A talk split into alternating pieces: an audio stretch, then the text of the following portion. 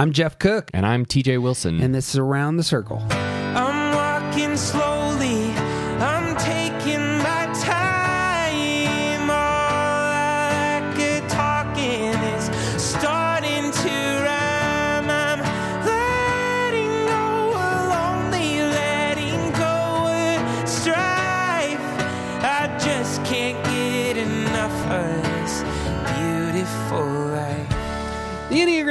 Is a map of the human personality. It's a tool for navigating relationships, It creates language for what motivates us, and helps us look at the way we look at everything else.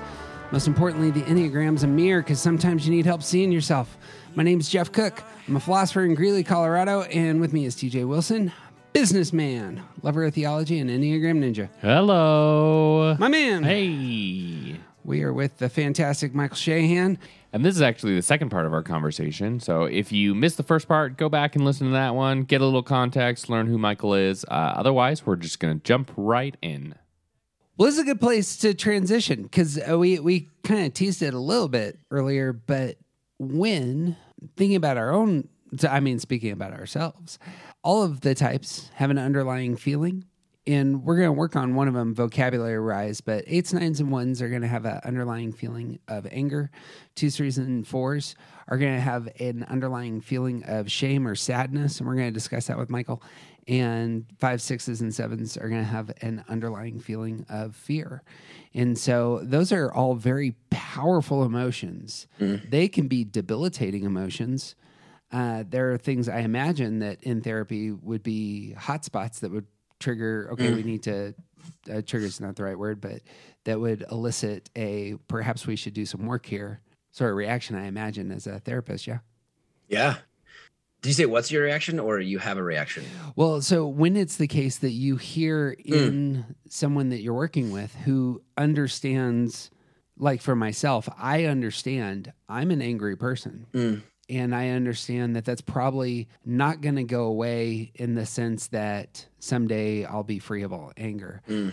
I probably am going to have to do some work to name that and wrestle through it. So I, let's start with anger. All three of us are, are body types.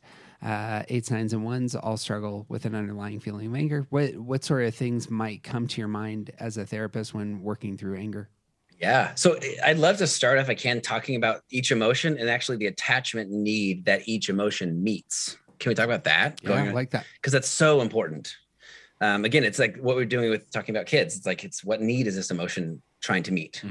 So that anger is is this meets this need of autonomy, right, and control, and and it's it's I have my space. I'm a person. I need to actualize. Like uh, just growing up, we need to know our sense of self and when we differ from others and how we're just so uh, anger comes up when our boundaries are being pushed when we're being hurt it's a protective thing right so our anger is protecting us in a way it's keeping us safe um, emotionally physically. It's protecting others. It's providing justice. It's it's anger at unfair things. It's righting wrongs things like that. So the, our anger actually has a need. It's good. And then sadness that emotion comes up when there is a lack of connection right? When there's loss. And so it draws us toward connection. So we actually need sadness. I don't i don't like defining emotions as good or bad with my clients because that tends to be unhelpful. They have a need. Smart. and so, and then you go to fear, and fear keeps us safe. It, it when we are afraid, there is our our system has decided that there's something dangerous, and you need to look out. If we never felt afraid, we would all be dead already, right? Like a car was coming after us, or if we were right next to a cliff, we'd be like, "Oh, cool." We just like walk off it because we weren't afraid. And so, just even starting with the fact that anger, sadness, and fear are all super important and they all are, are sort of these emotions that are meant to get our needs met our sort of emotional and physical uh, attachment needs met. And so i just i think it's really important. I've been a strong advocate of that, and obviously, since there's kind of a spin for us in terms of p- potentially reframing shame as sadness for twos, threes, and fours, that tends to be the buzzword for folks saying, "Well, of course, shame is never a healthy thing." Is a common view of some, but I do like the idea of sometimes anger has its place, sometimes fear has its place. These are these are underlying survival uh, at some yes level. they're survival they 100% are survival so maybe not Yeah. eating food and water like they're absolutely a survival need to be connected to be safe to be um yeah to self-actualize to so know ourselves and other like that those are important our uh, clearly clearly our sex drive is part of our survival it's part of our, Mm. our the replication of our genetics and but there's places our sex drive can get ridiculously out of whack out of Mm. proportion targeting really unhealthy ends i assume Yep. that might be a bad illustration but it's certainly that's the case with fear with anger they can Yes, yes, get out yes, of whack yes. they can Uh-huh. target the wrong ends and If they get cranked up too high, they start to cause problems, which They is what we can even. role to play Yes, So they absolutely. And if we ignore the role they have to play, that gets us in so much trouble. Or if we just say Right. this is the most important thing ever, and I'm only going to act from this, that also creates its own problems. Right. so it's more of a balancing all three and knowing when they're used and what they're helpful for in this sort of integrated way that I think is the most helpful thing. Yep. So yeah, we can talk about anger. Start with the gut triad.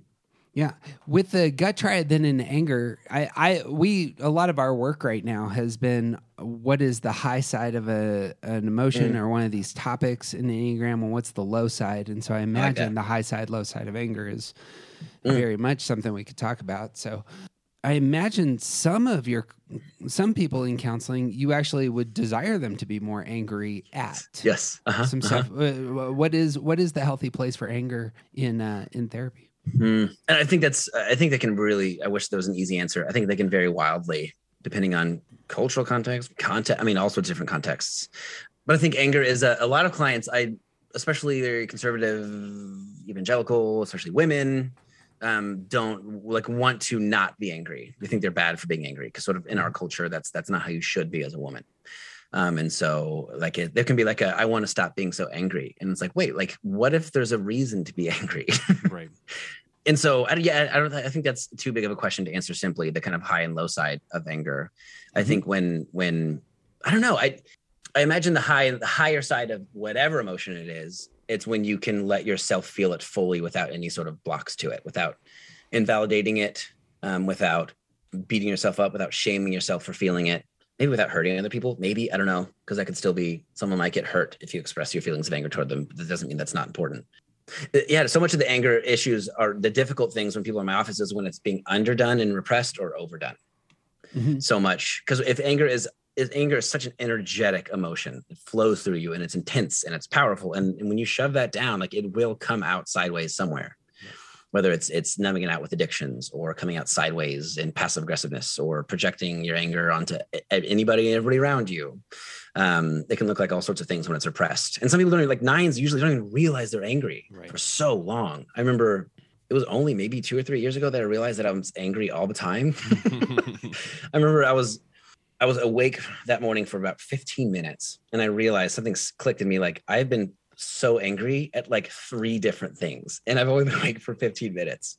And actually realizing that was really freeing for me. Yeah. I was like, oh, like I'm angry and that's okay. Like that doesn't mean I'm a bad person. That doesn't mean in necessarily. I don't know. For nines, a lot of the work looks like even seeing what they're angry about. Mm. Because there's the, the stereotype of nines being just lazy and lethargic and slow moving. I think honestly, the more and more, I, so much of that comes from how much energy it takes to repress that anger. yeah. It is so much work mentally, physically to not be angry, to justify everything and to no, it's fine. Convince yourself that you're not worried about it, that they did, they meant the best. All this stuff just shuts us down. It cuts mm. us off from so much of our own energy and our own life force that we just end up dead inside when we're shutting it down. And and from my own experience, one of the one of the most detrimental thoughts about why I push down anger is because it's not worth being angry about this thing. Ugh. And it's like the the reality is that is probably something that I should be angry about. Yes. People, yes. People should themselves all over. Like, I shouldn't be angry. I shouldn't be angry. That's not right. That's not like, no, like, uh, if you're never angry, you're going to be taken advantage of. Yep. You're going to be hurt. You're going to be abused and used. And like, if you don't have anger to protect yourself, then that's what's going to happen. Yeah. And and you won't tell people that hurt you that they've hurt you. Yes. And they'll keep them doing keep it. hurting you. Yeah. And they'll keep doing it. And then you'll be even more angry that they're hurting you, but they don't even know that they're hurting you. Yep. So it's not their problem in that moment. I would love to make a distinction that I'm hearing here. It's one that's common in my field, but there is the feeling of the emotion, Mm. and then there's the observing of your experience of the emotion. So I can say now I'm entering that state of being we call anger I'm entering that space where I'm feeling afraid. I'm entering that space of lust. I'm entering that space of envy. I'm I can name those things Mm. as an observer. I also know what it. I I know the feeling of the feelings coming up and their power. Mm. And so one is a, an uh, an intellectual, a cognitive, observational um, experience, and one is a physical. I assume it's a physical Mm-hmm. way of being in the world, and those are two different things.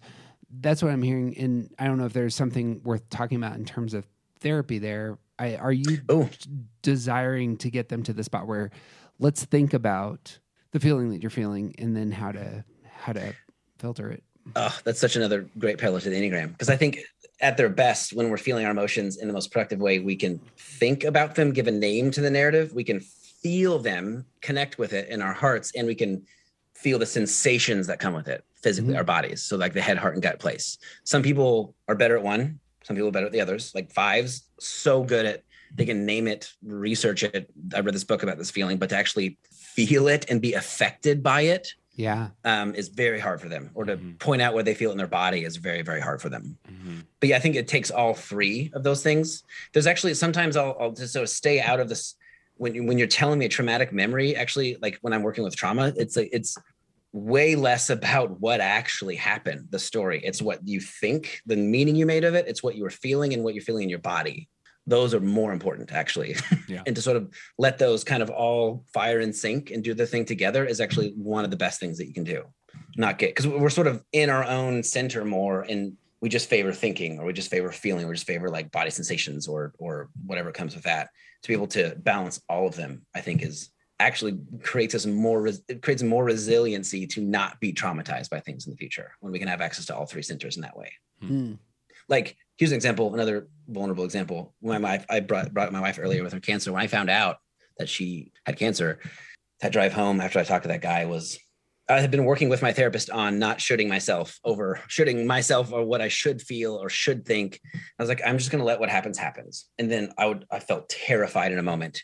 And then all of a sudden what do i need to do? What do i need to do? We can do this. And then uh, oh i know people who've had this and they've and they've gotten after it they've gotten gotten through it like this thinking and then i would go this feeling like i want to listen to a sad song. And so i'd listen to it and i got really emotional. And then all of a sudden i'd flip to this what do i need to do? What do i need to do about this?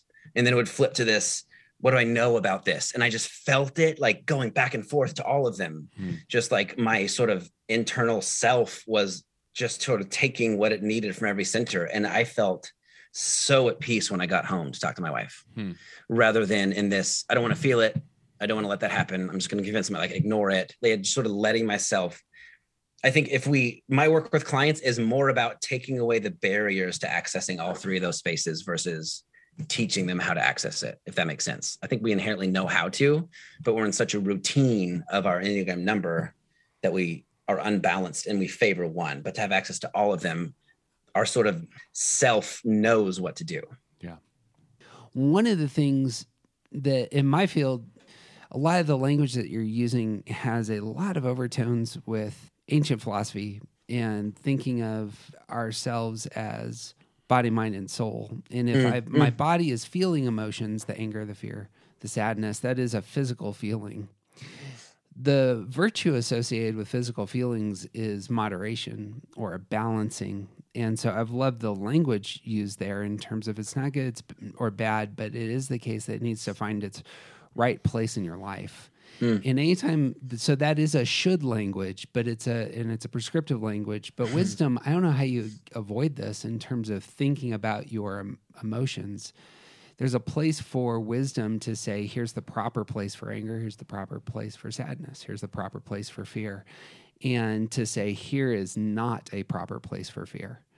And that's part of the healthy life to wisely be able to navigate your emotional life and then the last mm. one would just be you know doing it. You know the courage the virtue of courage is being able to execute what wisdom is saying here's here's the best path. But that moderation wisdom and justice are, are a list which are the cardinal virtues. And when you have mm. them says plato that's the healthy life. So anyway that's the language that i'm hearing as you as you navigate Yeah. the inner you know here are your emotions how do you deal with your emotions that's that was the thing coming to my mind i don't know if that, that has anything more to it than hey isn't this fun uh, this is part of the republic But Mm. I, I, I think it's uh, there's so much. I don't know. I, I I like to not be prescriptive on clients. Emo- I don't know that we sort of almost self are self prescriptive. We sort of self police our own emotions a lot. Hmm. We we decide internally what we should and shouldn't feel. Um, whether we absorb that from culture or from what religion we grew up or whatever, sort of dictates what we think is allowed.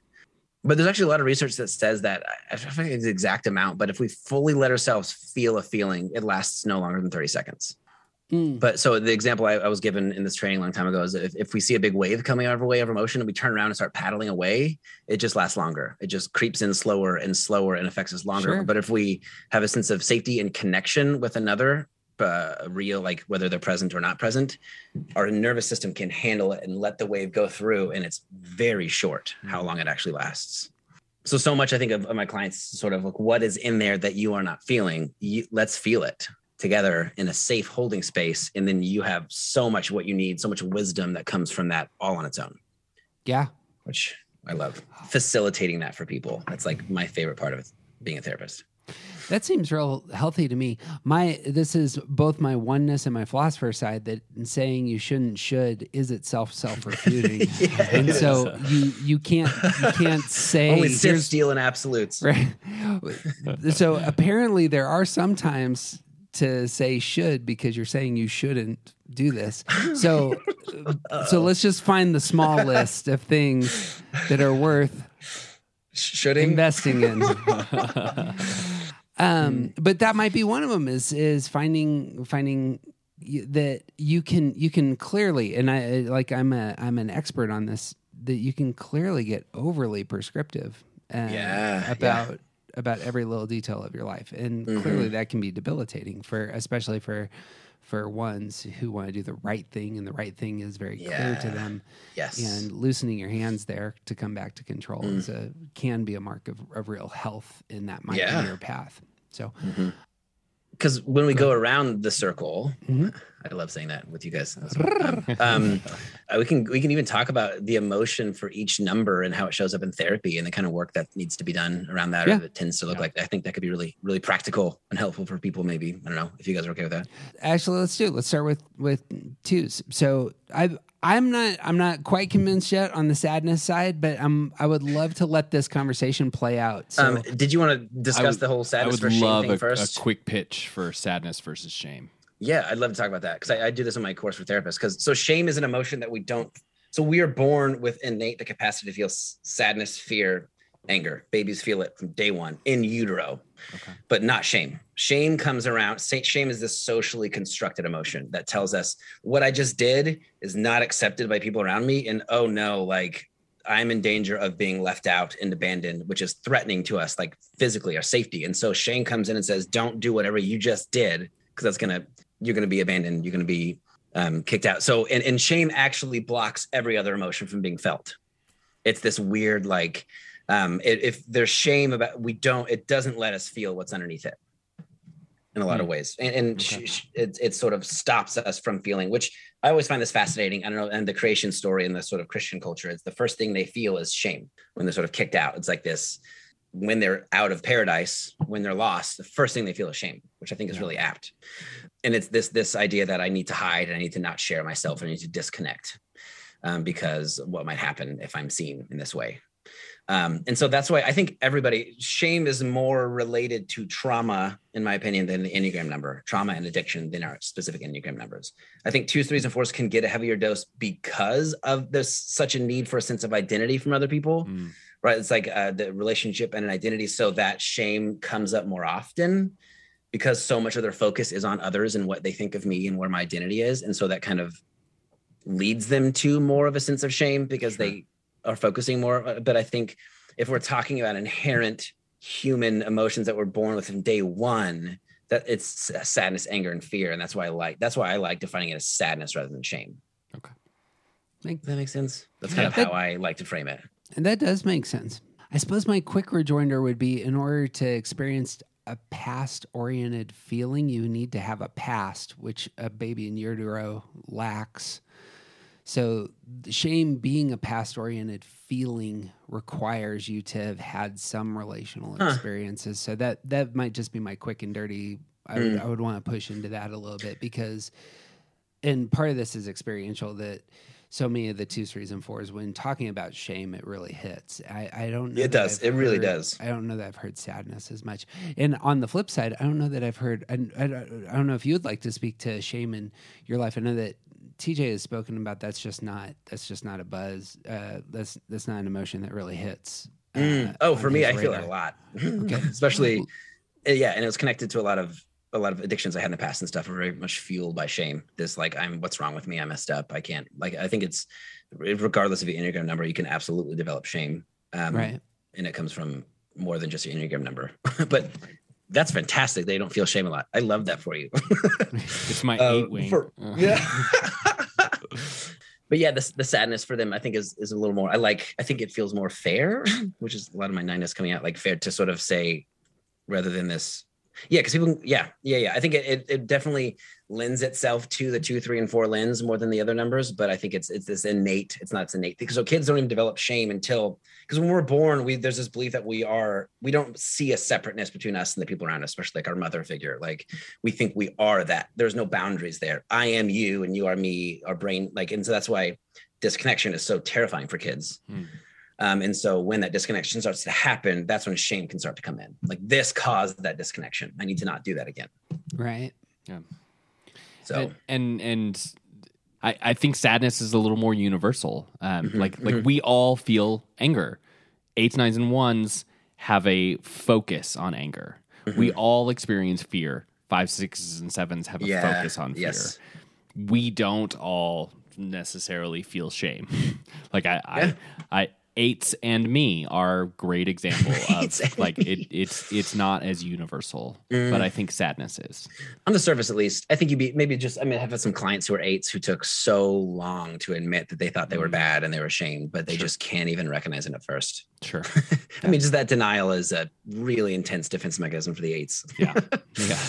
Yeah. So yeah, that's kind of my pitch on that, on why I like it to frame it as sadness versus shame, because I think Yeah. shame's a whole different thing than those three emotions. Yeah. I like it. At the at the very least, it's I. Uh, there's all sorts of us that need to wrestle with with our sadness, and so Mm, yeah. valuable. Um, let's do that. Uh, when twos? talking twos about their sadness, what what comes to mind? Yeah. Twos twos are definitely are going to repress their sadness more than the other in a lot of ways. But it's also a uh not a they know it's there, but they don't want it to be there. Versus the three who doesn't even know it's there a lot. And it's a lot of um I don't want to be sad because that's not a good look. Or uh I'll be a burden on other people. Um I can't if if they're sad, then I can't do my thing that usually helping other people or building relationships or being there for other people. I can't do that if I'm sad. So I need to try not to be sad. but um that's under the surface. It is there a lot more than twos, I think, want to admit. It's sort of this like it's like halfway in their awareness, I think. But it shows up. Yeah, and it shows up. There's a lot of sadness around relationships, is where it comes out in a lot of ways. Like I lost this person, or I'm sad for this person, or this person happened and it just really affected me, and I'm really sad about it. Yeah, it's it's it's way less present than threes and fours, uh, than fours especially. But yeah, that's how it comes up. I, I remember one uh, clients crying who are twos and then apologizing afterwards. like um just Right. being shocked that they did that and and I'm sorry. Or or I had a client who when I they, my client started finding out about my wife. I had a client who's a two say, "What right do I have to be sad in here when you're going through that?" Mhm.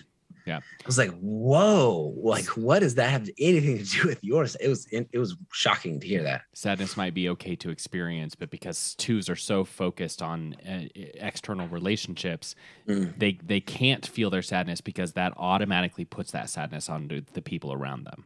Mm, yes, it gets in the way of kind of what they're wanting. They think they think it does. Right.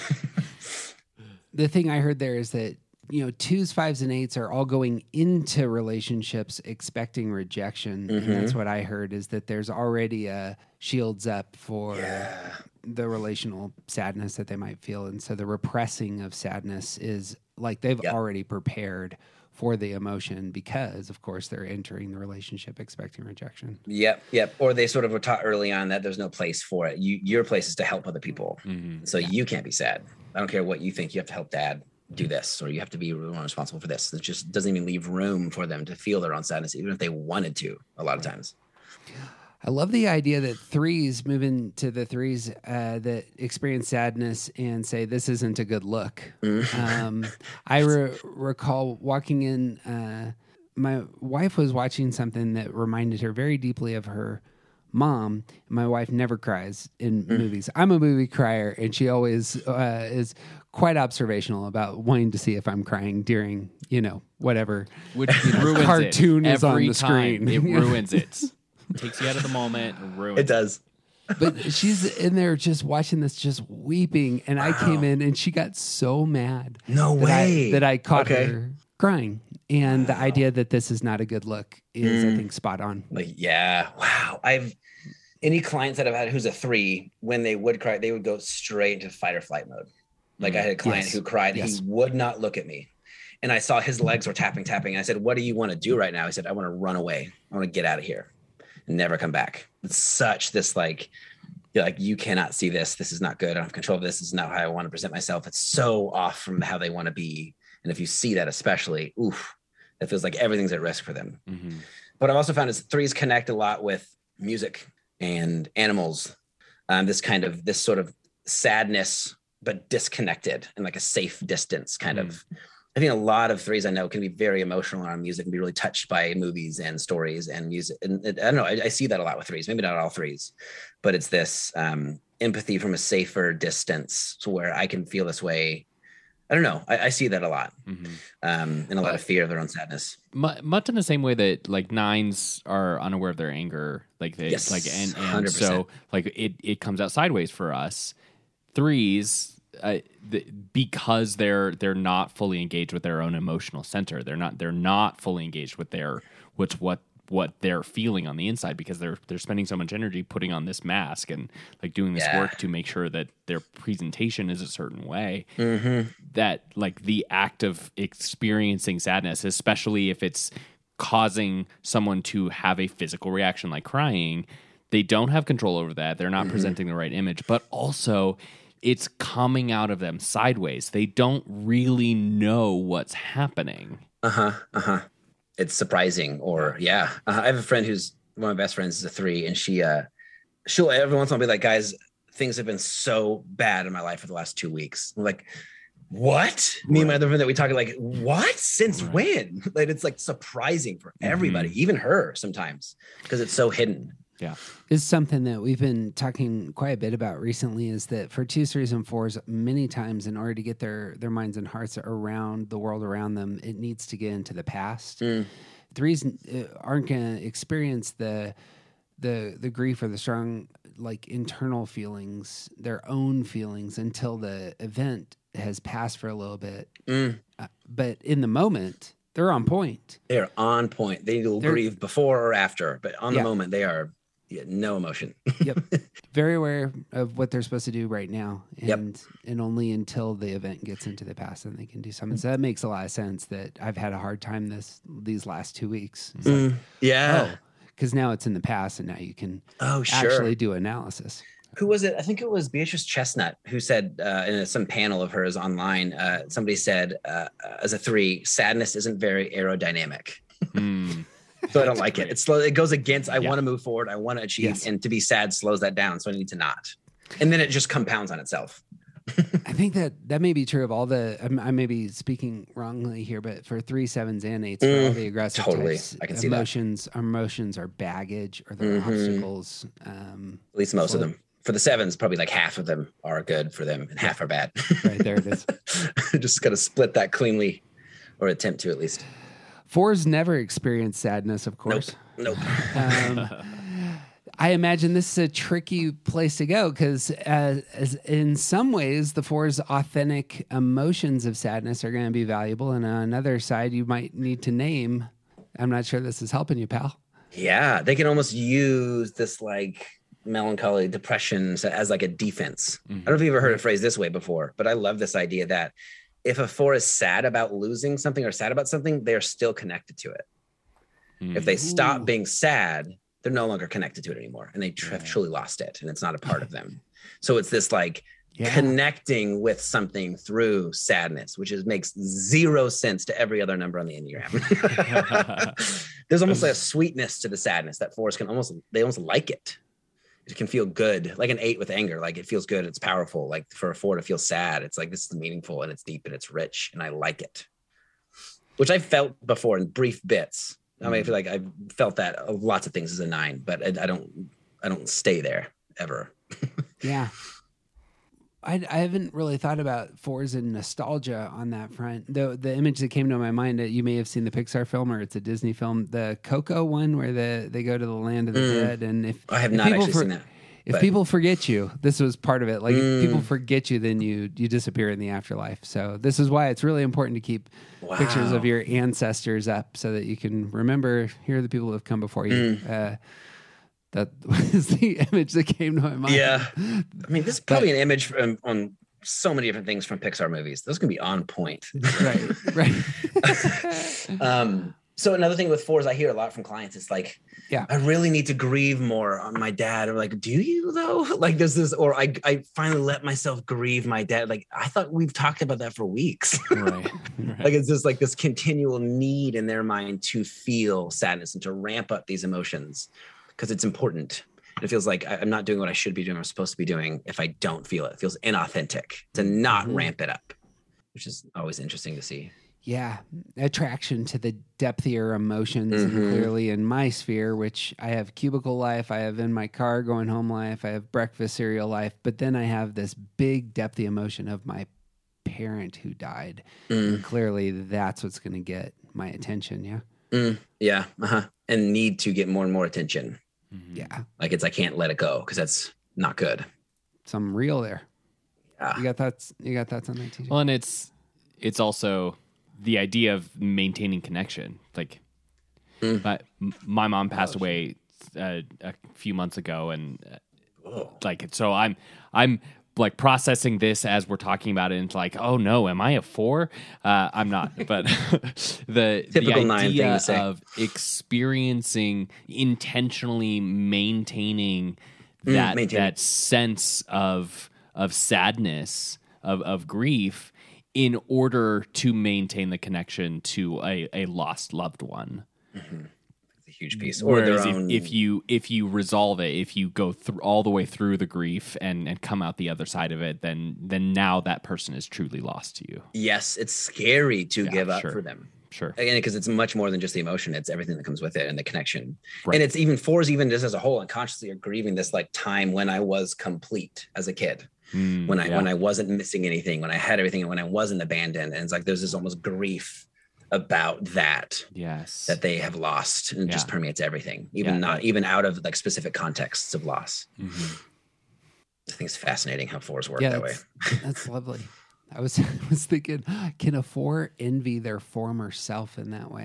That what. Probably. Interesting. The uh, is there a quick word just in case? Is there a quick word for twos, threes, and fours on wrestling through shame that they may experience? Just on the the fact that twos, threes, and fours all have a desire for attention, Mhm. relational connection.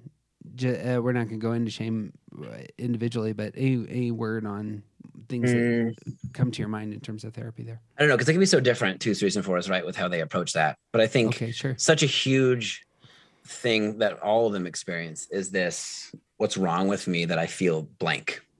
Hmm. What's wrong with me that I do Hmm. this? There's like, what's wrong with me? Like, nothing. Right. There's You your are- unhealthy should, right? Yeah, yeah, yeah. Uh-huh. There's all that exists with every two, three. Like, what's wrong with me that I'm doing this? Why am I like this? And it's usually other people focused. Right. It's like I'm being told, or I think I should feel this way, or I'm not. And so, what's wrong with me? It's like, who told you that? Like, Right. you're allowed to feel what you feel.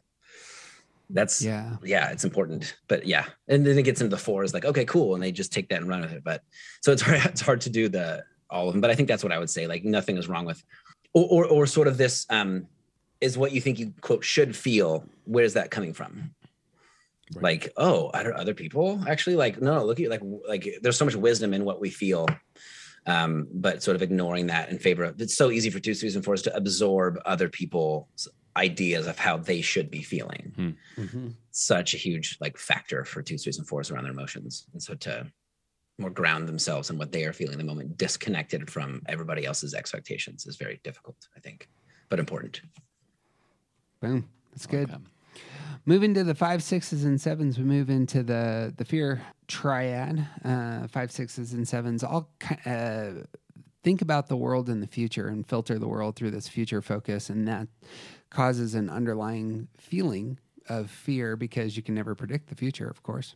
Um, you want to talk about fives and, and wrestling with fear? Yeah, I think fives, the fear is around depletion so much more than the other numbers, depleting of their resources, of their energy, of their social meter, their physical things. This, Yeah. Well, in therapy, will you be able Mm. to? I imagine fives are quite difficult to get some information out of at times. And so information, no, emotions, yes. there you go. We'll ta- we'll talk about that. Like, um, yeah, they're so in their heads, so in their heads. Asking them to actually feel their emotions is like pulling teeth at first. right? It's like, hold on, stay with me, stay with me. It's it's it's in our culture as a whole, asking somebody how they feel. A lot of times they will answer how they think, but Mhm. fives just are the archetype for that. it's like, hold on, didn't ask what you thought. Try again, and sometimes over and over, and it's hard. It's like use a one-word emotion word. It's just Mhm. difficult for them to parse that out. Um, it's so funny. And some of the just the tell, I'll sort of recognize their tells, and they're like, and they, like they'll look up and back and forth and back, and they're just whoop, you're in your head. Nope, pause. What are you feeling right now? Feeling. Um, it's difficult for them, but so much of that is this is fe- the fear isn't as obvious for a lot of fives, I think, um, because it's such an innate thing in them to kind of uh, uh, mitigate any loss of their energy or their resources. They won't even get themselves into situations where it risks it, so they don't feel this active fear a lot. I don't think because they're so careful with what they're doing. I heard somebody say once, if I'm a the other five, like if everybody's jumping into a pool, I'm going to be the last one. I'm going to watch everybody, make sure everything's okay, and they don't do anything dumb. And once I, then I'll go. Or another guy in the same panel said, if I'm a pencil and I play my cards right, I'll never have to use my eraser. and so it's like with the five, there's such a, it's hard for them to connect with directly because there's so much preparing and learning and not even getting into situations where they may be unprepared or stretched to the limit that they don't feel that fear a lot. But so much of this is the preparatory stuff around if I learn this, or and the, the fear of being incompetent is huge for fives too. Yeah. Like I'm not good enough at this. I don't know enough about this, and there's a fear there for sure.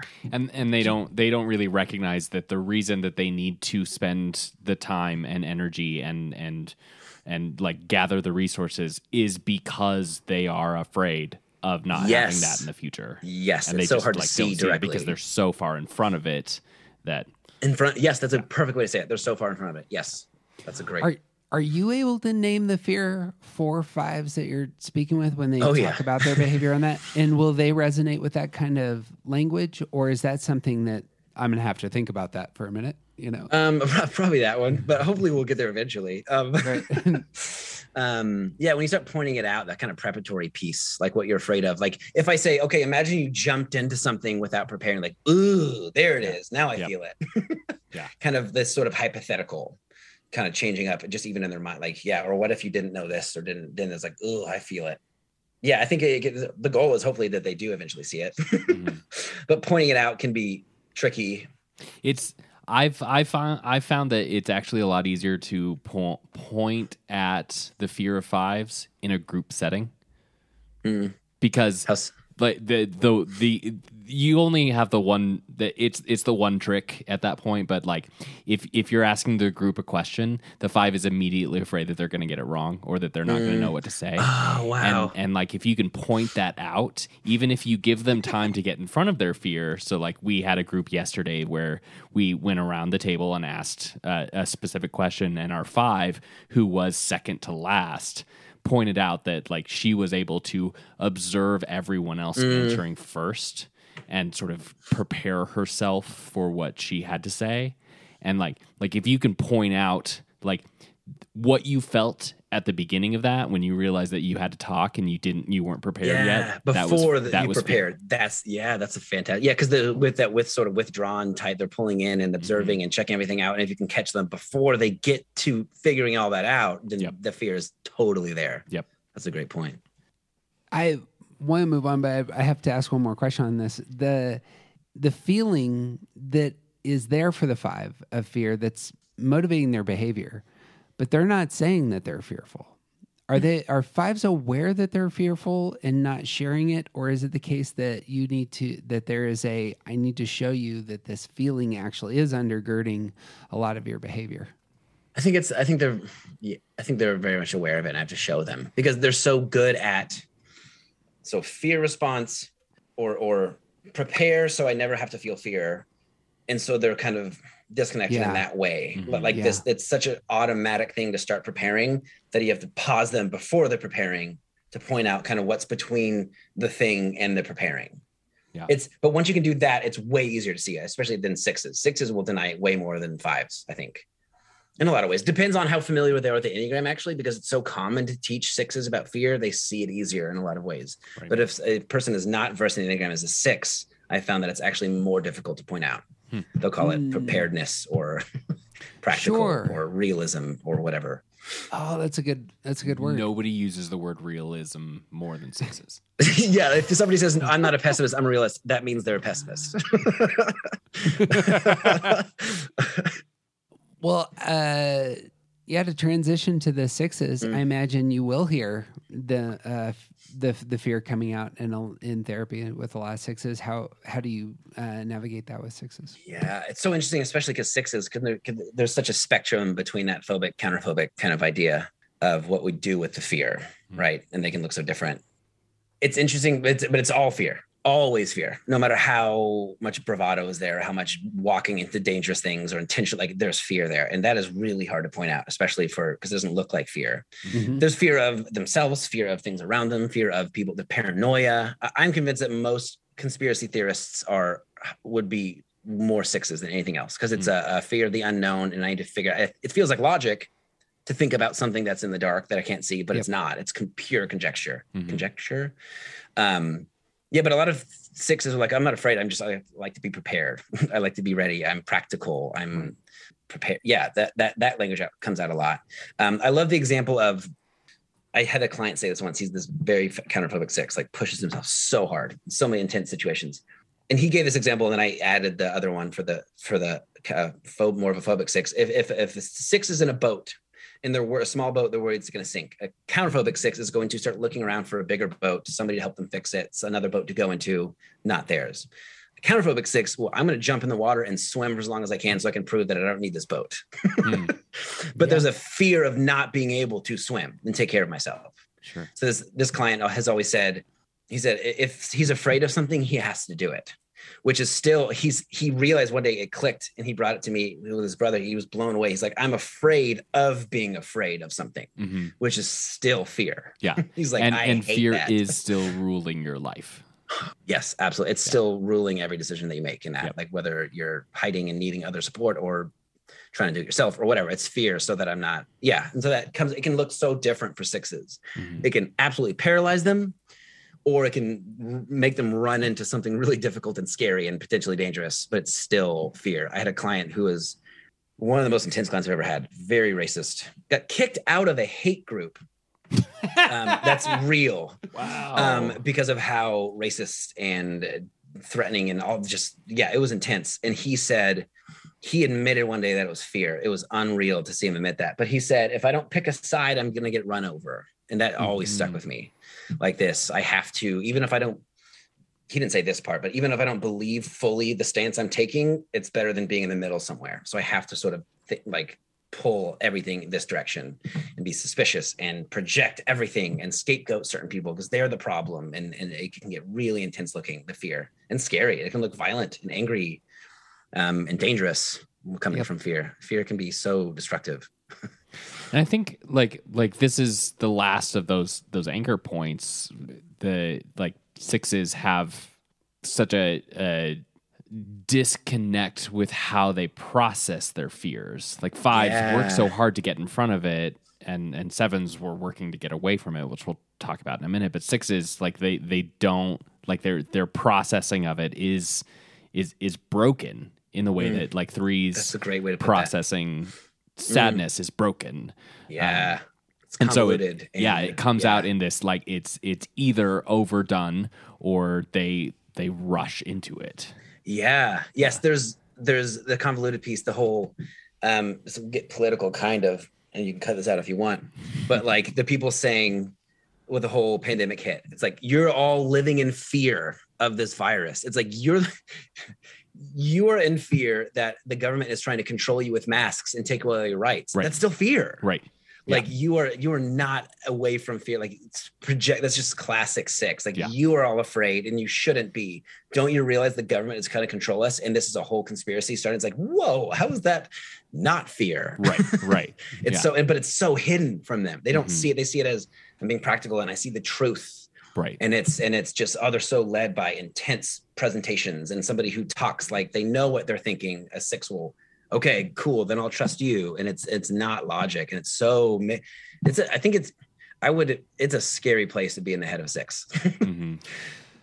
That as a thinking repressed person myself, I can speak with some authority on on this. that my thinking repression comes in in a different place in terms of uh, the present moment, in terms of what I ought to be doing, and and and not even understanding my own behavior, but the value for the thing that I need most is wisdom about my place in the world, and really focusing on what is wise Mm. and that's the the same for sixes is it's a different kind of they're they're dealing with fear not anger i deal with anger what is wise in terms of how the world is coming at you and all the hypotheticals are out there bombarding you all the time and the only shield you got Mm. is wisdom and if you can't get there conspiracy theories feel like they're going to protect you and Yeah, it's- yes. just- it's an idol that is worthless and Mm. we we know it's worthless because i can show you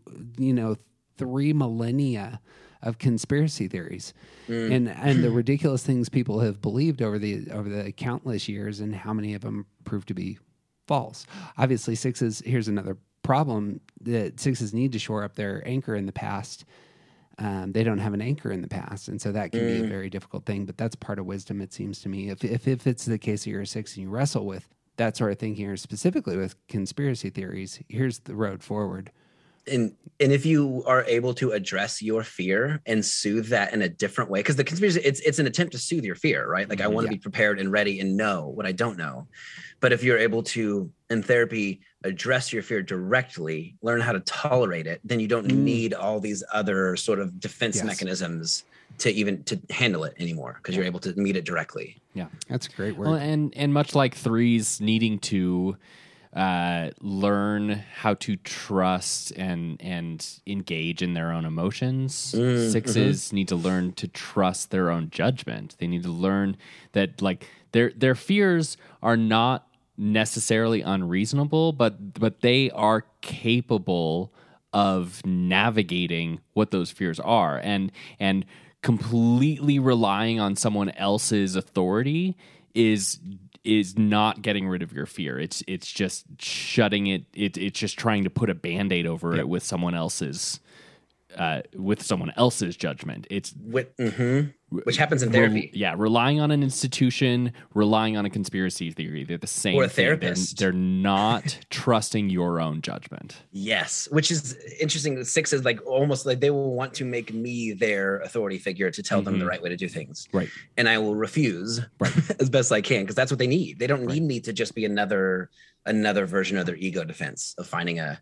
And so sixes, I'll say like usually when I start with them, I'll say they'll say, "What is this going to look like? What do we need to do? What do I need to prepare for? How is this therapy going to look?" And I'm going to mm-hmm. say, "We'll talk about that." But right now, not knowing what is that like for you? Yeah. what I'm not telling you. Yeah. It is awesome and intense. Yeah. Because it kind of steps behind the curtain of their yeah, when we don't have our ego defenses that we normally do, we're faced with what's underneath that we normally don't even see in the first place because they're so automatic. Right. Spot on. Yeah, the last of the the fear triad are the sevens. Um, I imagine therapy with a seven is is is Oh, man. good times, and and then there there might be a crash occasionally. I feel like therapy with a seven is only uh, ever the the hard side. Oh, really? The hard side. Like like do you do you ever have sevens who aren't going through something serious? Mm, I don't think anybody. I think everybody's going through something serious. Sure. Um, if we if we look at it like that, I mean, sorry to like totally non-answer that question. Um, sevens are so interesting. The only people I've ever had flake and never come back and never respond. Only people sevens, Sev- several of them. Uh, it's Yeah. healthy for my heart right now. And, and- and- what do you mean? I got, I get, I'm getting ghosted. and I'm mad about it. um the when I shifted a few months ago, my I this software I use to schedule clients, I shifted to where my clients have all the control of canceling and rescheduling things because I was taking so much time. Guess what happened to all the sevens? they, they all did. they start canceling. reschedule. They just Yeah. start canceling, canceling, canceling. And then it was it was unreal to see like how much effort, which shows me how much effort it takes for a seven to show up to a place where we're talking about hard emotions. Mhm. so difficult for Yeah. them. It is like a threat. Like it- it's unreal. Um, and so to see them, and so it's either there's a lot of rabbit trails because there's almost like a fear of talking about the hard things. Mhm. And so it's like on rabbit trails and it's fun. And I'm like swept up in it sometimes. Like, whoa, wait, like what? How are we talking about? What? What are we Yeah. talking about? Like you just brought me along to these awesome, exciting stories, and I loved it. And I just kind of got taken, taken, swept up by it. Um, and so to kind of, I had a client once, and, and there's sort of any of their emotions. So there's such a fear of feeling anything. I had a client once who she lost her mom. Her mom died very close to in front of her. Found her when she was like young teenager. Mm. Went back to school three days later. Never processed it again until she started, started seeing me over 10 years later. It was like, I'm fine. Everything's fine. It's such an unbelievable ability to just shut it off.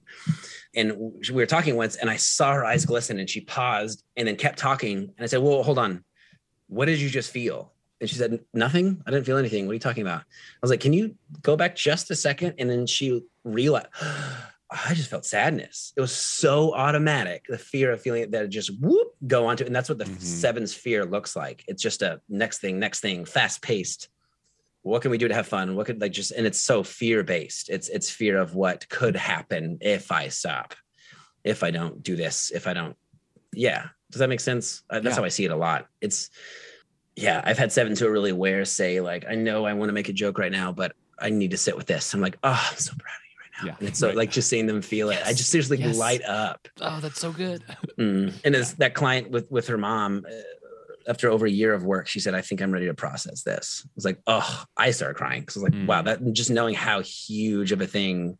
And then we didn't for a few more weeks, and then we did. I always tell when I, when I, when I teach this to like therapists, like it needs to be a slow circle into the trauma for sevens, especially Mhm. because the the quicker you go in, the more harshly they'll like throw up that sevenness, just deflecting and Sure. joking and all that stuff.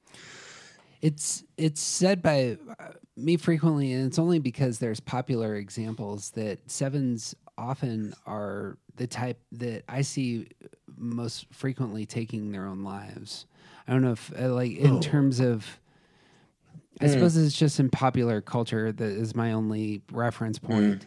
But people that would normally type as a seven, just from a very from a distance, and just I'm just guessing, obviously. But but I'm like, oh, unable to get to that spot where they're able to do the hard work and you Mm. hit that that spot where what do i do with this and this is the escape you know Yeah, sure.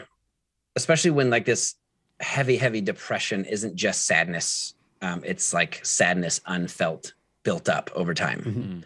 All these emotions that we need to feel that we don't. Right. And just sevens are so good at not feeling it that I can just really hit, and they're so good. Like it's almost the more they double down on ignoring it, the worse it gets. And it's Yeah. just like something's got to give in a huge way with sevens, right which sucks. there and that there's the answer i mean that's that's why that would in theory that would be why I think yeah, that would that would make sense to me. Yeah. And I, I know that's just anecdotal, but that makes a lot of sense. And that's why people can be so shocked by it too. Like what? Yes. Like they seem so happy That's and right. fun and like yeah, of course they did. yeah you see memes of that sort all the time where it's like this is what depression looks like and it's the all these very bubbly superstars that you Mm, know and you're mm. like well there it is Yeah, is wild. bing bring And our cult, yeah, our culture just furthers that too. Doesn't give us the tools and the time and the permission to feel anything, and so it builds up in everybody. Mhm.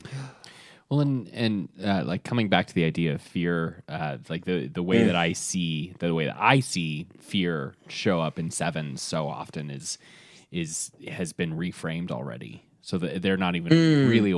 aware of the things that they're afraid of because they've they've changed the way that they think about that fear, so that it's not actually a fear, quote unquote. Yes, it's a growth point or it's a, a learning. Yeah, I the mind games they can do with themselves are ama- amazing. I had a client Mhm. who's a seven. She said when she was a little kid in like elementary school, she had to walk from one building to the other like once a week to deliver this thing, and she saw this ugly bush every week, Mhm. and she t- she in her mind said.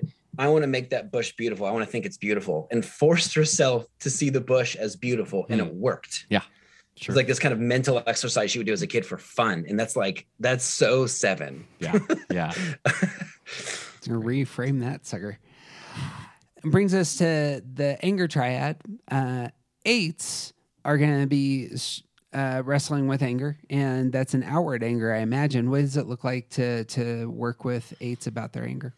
Mm, it is intense. I there's one client I had who's an eight. I have to I have to have to put her at the end of the day because there was so much energy that I absorbed from her. I would have to like scream it out or sing it out or something in the car on the way home because I just like a sponge. She would come in hot.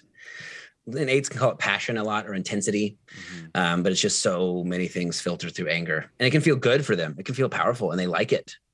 Um, and it's a way to connect sometimes with people. It's really interesting and they can be angry about a lot of but however if it's a if it's a woman it can be different because it can be more shame around it in our Mm, culture a- attempted to hide it more or a bursting out of it more or a, yeah because they're not so quote supposed to be angry. And so they have hold way more shame about it.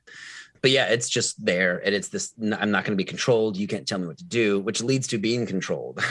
Right? I had a, a, a client say he lost his job. He called his dad about it. his dad said, okay, you need to go home. You need to start on your resume. And, and he said, uh, what I wanted to do in that moment was to go home and delete my resume.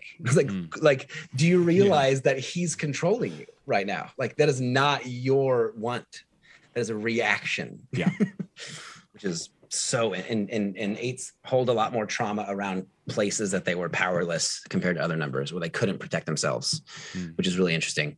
Um, but that anger couldn't protect them, couldn't save them, couldn't let them do what they needed to do because it's such a tool that they use in a lot of ways without realizing it. Yeah, that can be really intense. Do you find I so we've talked about this in the past that but as a nine working with an eight, I imagine that you, I hadn't heard this from you mm. yet, but it felt like that part of your vocation may also be kind of difficult uh, is, because you're trying to create calm for Mm. that client. Is it? I don't know if there's anything we're saying there. We can get back to eights here in a second, but I, I found that interesting. I think it's so, but sometimes to create calm and safety for an eight, it helps to be combative, to make Yeah. fun of them. I remember to the eight client who's an eight once. I made fun of her. She she was like, um, sorry, I haven't been in for a while. Like her pattern was, I can't come into therapy. I have my family to take care of. I have too many people to take care of. And we had talked about that. Like, you know, you need to, you know, it's helpful, but it's hard to say no to all these other things. She said, sorry, it took me so long. I was like, wow, what a surprise that you gave all of your time to other people. And she just like, and looked at me like that and just like wanted to like high five me. And like that created safety. And I was like, and I joked, I was like, is that too far? Did I, did I, do, I said, I think I'm speaking eight language right now, but did I go too far? She's like, no, that was so good. It's like, what is wrong with you? Why do you like that? um, but that creates a sense of safety, I think. But then shifting it to eights want you to say, tell me what I'm going wrong. Tell me what I need to push into. Give it to me straight. I'm like, actually, what I'm going to do with you now is be gentle and compassionate, accepting, and they hate it. Mm. to sort of because be that way with themselves is so hard. And it can be very off-putting for them. Or, or I'll, yeah, it's interesting. Sometimes I've joined them. I'm like, I'll join you in this like intensity, and I'll kind of use it wisely at times. Sometimes I'll join it, sometimes I won't. But I think if I can't make that decision unless I'm regulated, centered in myself, but kind of Yeah. joining him in that intensity and kind of creating that safety, but also switching to, you don't need to be beat up more right now. You do that to yourself all the time. Mhm. You need to know that you are innocent and good and yeah, stuff Yeah. like that. Is there is there wisdom in terms of the good sorts of anger, the bad sorts of anger when working with an eight? I don't know. That's a, I feel like it's going to vary wildly. I don't know an answer to that. I don't think it becomes, I don't know, anger with, I don't know. I don't know how to answer that question. Uh, I I would also think that, um, especially being being a nine in this type of scenario, that there's there's a fair amount of needing to like be the one in control of the space. Mm. Like that that's that's one of the things that I I encounter with my eight friends is like who's in charge here, and Mm. if it's my space, I'm the one in charge, and I can actually offer a lot more freedom to them because I Mm. don't feel like they're trying to encroach on me. You Mm. know, but so that I I would guess like a as a therapist, especially as a nine, but in general, like working with eights, there's there's probably something to like who's in charge in that room, Mm. and if the eight's the one that's in charge, you might as well go home. Mm, sure, sure. Even as a, I had a, a somebody who took my course who's an eight say if she's not the biggest in the room, she doesn't feel safe. Sure.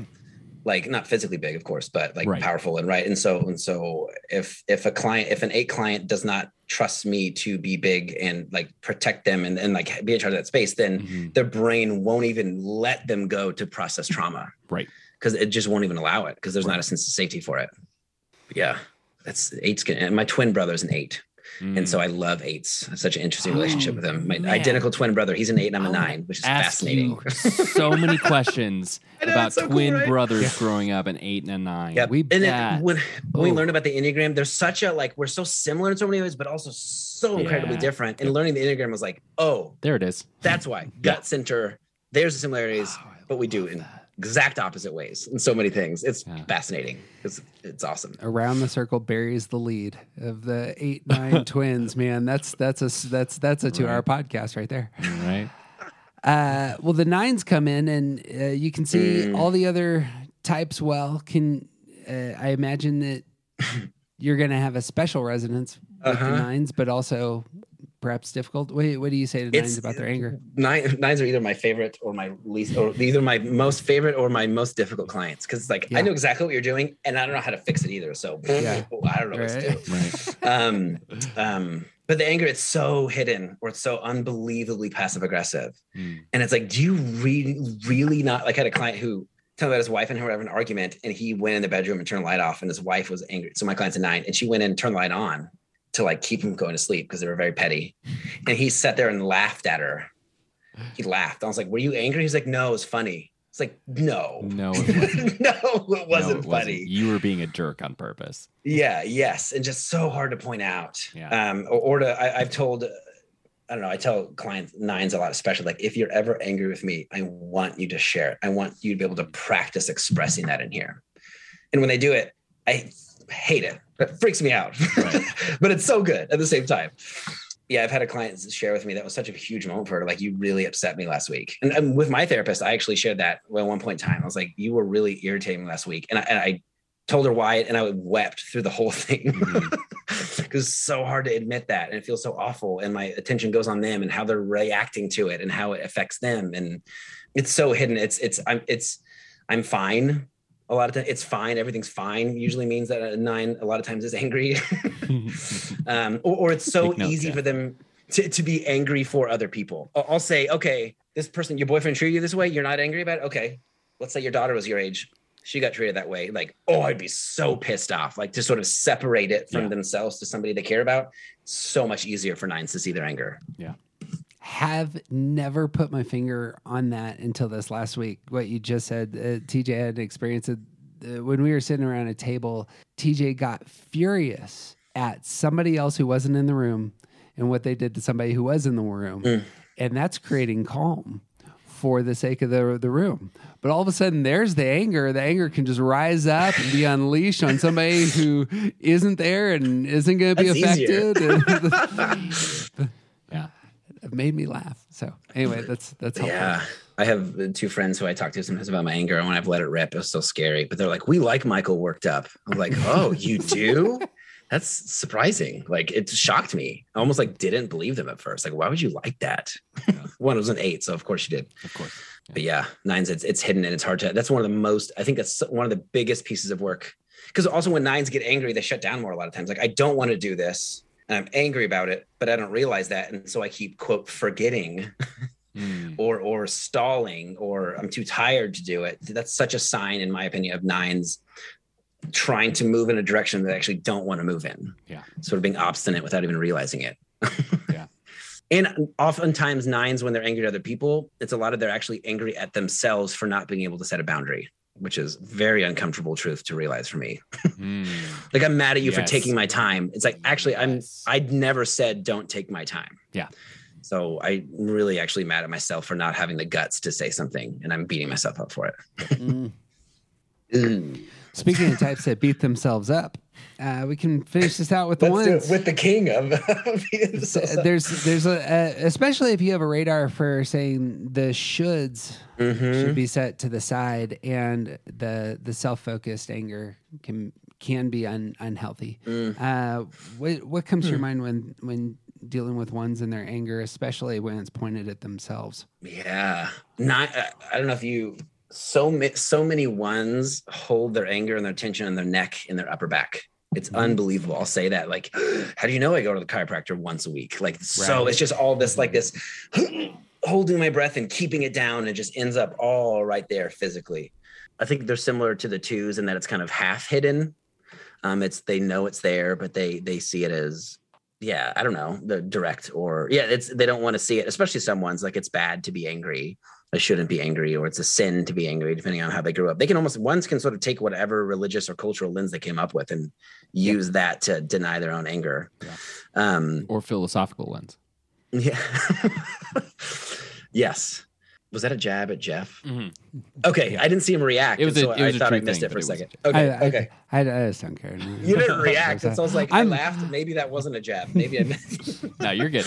You read it Just right. Stone cold face. That was awesome. Very No, impressed. actually, what what I was thinking is the the idea. I can see the one who's like, in my tradition, I've been thoroughly taught not to to be self condemning to pieces of crap like myself. It's really terrible. You know that that was what was going through my head. Is like, yeah, be nicer to yourself, you idiot. Like yeah, this that's how kind it of- goes. Right? and and it's I think also ones tend to be very angry just at the way the world is. Hmm.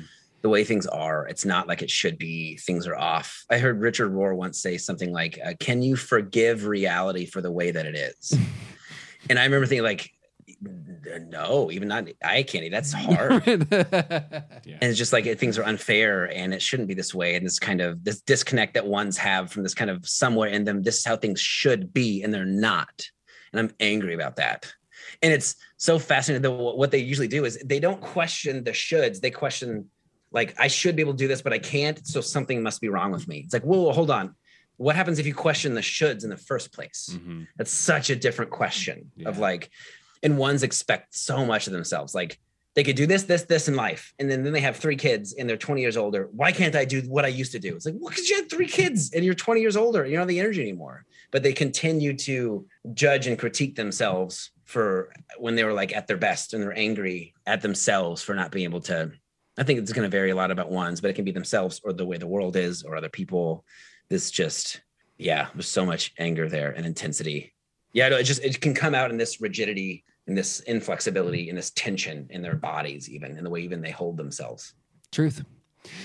Sixes, twos, and ones, as you're talking, it's those are all the the types where the problem I imagine that you're going to hear from those types is about the world out there. Mm. Twos with the relationships and sixes with the we Wow. talked quite a bit about their fears, but the ones is likewise. Like I obviously have done just fine the last three years as the world's gone down in flames, and and and I, I clearly have control over all of it. um, you know, toxicity, but the if I'm coming to therapy, I imagine that's the first thing on my list is probably going to be all these things I can't control that Mhm. are probably separated from my immediate circle. I might tell you about like the the problems I'm having with business or you know employees or like here's what the government is doing with with the things that I'm a part of. But I really get fired up about all these things I can't control that are out there. yeah Um, I don't know if that's like safe landing places for my anger. Like otherwise, it's going to get unleashed on people closer to me. interesting Um, oh wow okay like intentionally taking that lens to people outside your circle so you don't hurt the people close to you or something? Yeah, intentionally or unintentionally? Yeah. That's the, a lot of ones want to know in therapy kind of how do i do things right? What's the best way to do things? It's like a, if i can just do it right then everything will be better. Mhm. I actually have a, a friend who a therapist of mine is down the hall. She's black and she grew up with this belief as a one of like if i just do the right thing and follow the rules or whatever then nothing's going to happen to me then i'll be okay. And then she realized that she grew up like that's not the case with my skin this dark. What do i do with that? And that was Right. so difficult. Like i can do all the right things but this these bad things can happen. Like and that was just awful for her to realize this. Like Yeah. i don't have control over things like i thought i did. No, to Um, build build on that. That I, this has been a realization for a real hard place for me the last few years is realizing I I I just can't be good enough for you. Mm, uh, for person for a person X Y and Z. Just never gonna just never gonna be able to be good enough for you, am I? And but that's the filter I'm coming to the relationship with. That's where I'm gra- ga- grabbing my Mm. value and how I am in the world. And the filter itself is needs to be thought through, yes processed, p- potentially discarded. yeah I imagine my my focus on on getting angry at politics. I see with other ones in terms of like I'm to go over here and I'm you know my dad's a one. He's a triathlete and he's 78, and like all that anger is going into the bike, is going Mm. into the swimming regiment, or people who struggle with an eating disorder. Imagine Mm, that. Like I'm going to take the anger. I would unleash this on my wife, but I'm going to take it. I'm going to do 20 laps instead. Kind of. yeah especially there's an anger but also i sh- i can't be angry at people so it's got to go somewhere Yes. Mhm. so yeah And sure uh-huh I imagine nines would feel some of that, like knowing that they could get angry. So what do you do with that? yeah yeah I, I tend to see their side if i can understand where they're coming Oh. from then i don't Yeah. have to be as angry Yeah. like oh you really just care about me actually that's why you punched me in the face that makes sense Yeah. that that's fine. I don't have to be anger, angry. I'll just put this put this in a in a box on a shelf. Yeah, for I later. believe you It's had my best I don't need it. intentions. I, Yeah. I thank you for caring about me. By the way, you have an eight uh, brother. Is that what you were saying? Uh-huh, Sorry, right yes. oh man, he beat me up a lot growing up. Sorry. I had an eight and a three brother. so Oof. and my dad a seven, so all assertive types, aggressive types. Wow. It, which is an interesting dynamic and just kind of my own, a Wow. lot of my own nyness and withdrawnness. It's really interesting. yeah. Yeah. Carve out your own space somewhere over there. Over here, you guys do your thing. You guys are crazy. Last word on all these types coming to therapy. uh, uh, what are you looking for? Sorry, Uh, was that a question? I have, yeah, seriously, that was way too broad. you I, I didn't want to end with uh, so your brother so your brother beat you up. Huh? Um, I, I- that was very thoughtful of you. Thank you. Um, I think The, I don't know. Maybe uh, I could I don't know talk about its use in therapy or I don't know. I got a, a question for you. Like for somebody like my, myself, I've wanted to do therapy, never gotten into therapy. Part of that's my own perfectionism about the person across the table. Part of it is like I have no clue how to find a doctor or a dentist or a you know somebody who's going to do the work with me. And I really, you know, the what phone book is that how you find a mm. spouse? Is that how you find somebody that you're going to share your most intimate stuff with, who's going to help you with the things you mm. care about most? And so, uh, do you have wisdom on on that side of mm. things? So you're saying as a one, you are worried that you'll do pick the wrong person and mess that up. That's what you're saying. It, partially, That checks out. it would right. It, for me, it's more I this coming to a therapist the same way that I would come to a lover. It would be of that sort. Like I'm, I'm, That's unethical. Yeah, right. Lose my license for something like that. I saw that movie. Um, it, it it's like it seems like I, I I don't know how I go about doing this, but that feels very relational. And of all. Yeah. things in our last podcast, we talked quite about this with my type, just not Wayne. Like it, it- like it, the the atmosphere needs to be correct to Mhm. have what I assume is a very intimate connection. Do you find Yeah, do you yeah. find that therapy's? I assume that therapy's in, intimate. It's very, my very fields, right? Right. vulnerable. Very, yeah. There's a huge So- connection. It's very relational. Well, and I it's sort suppose of it's the case that anyone's who's coming to to that is like, what's the wisdom for finding somebody who works for you? yeah, and Sorry. and like I think each type is gonna struggle for different reasons. like I, Yeah, I yes. it it's so much work for me to find a good therapist that I just I just Find a don't good therapist wanna, to man, look into it, to tell your family that you have to do so it. Might as well just not. Yeah, my my sick spouse so hard. is like like what if she picks the wrong one? What if what if it goes badly? Mm. Um, like etc. For so so everyone's gonna struggle Yeah. with like how how do you They're find in their own way. a yeah. good therapist?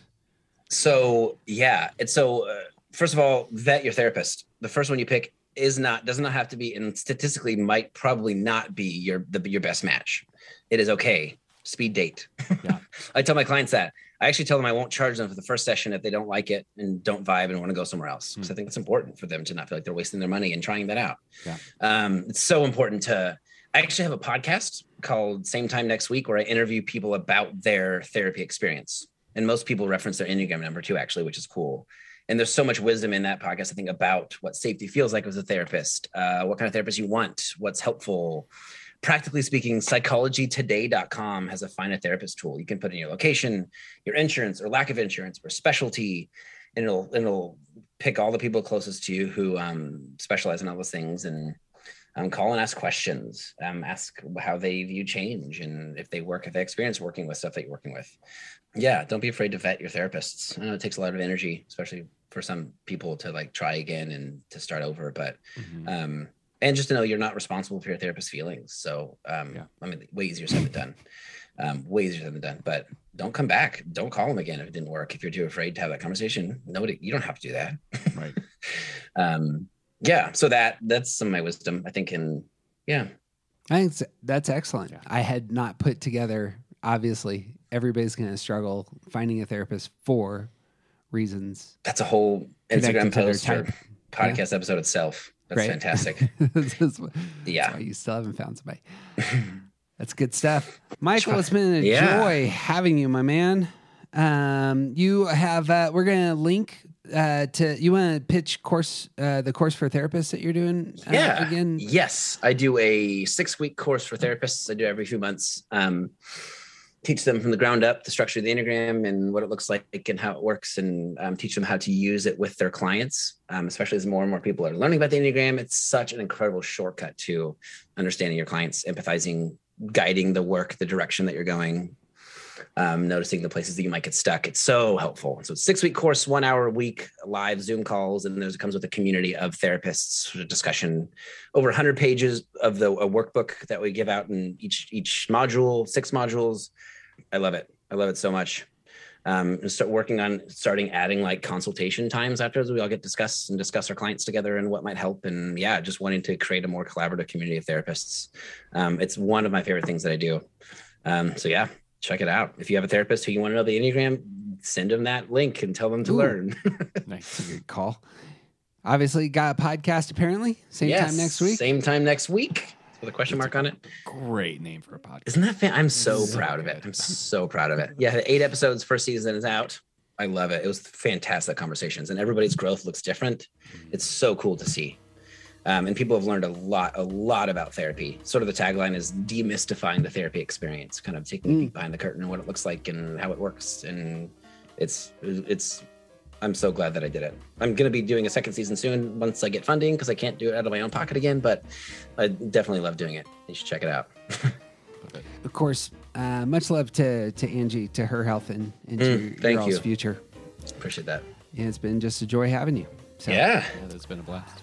Yeah. Uh, that's what I got. You got anything else, to Teach? I got nothing, man. It's TJ Wilson. He's officially awesome. I'm Jeff Cook. Who you aren't isn't interesting. Be who you are. And apparently, you can go to Psycholo- Psychology Today to find a therapist. yes. Psychologytoday.com.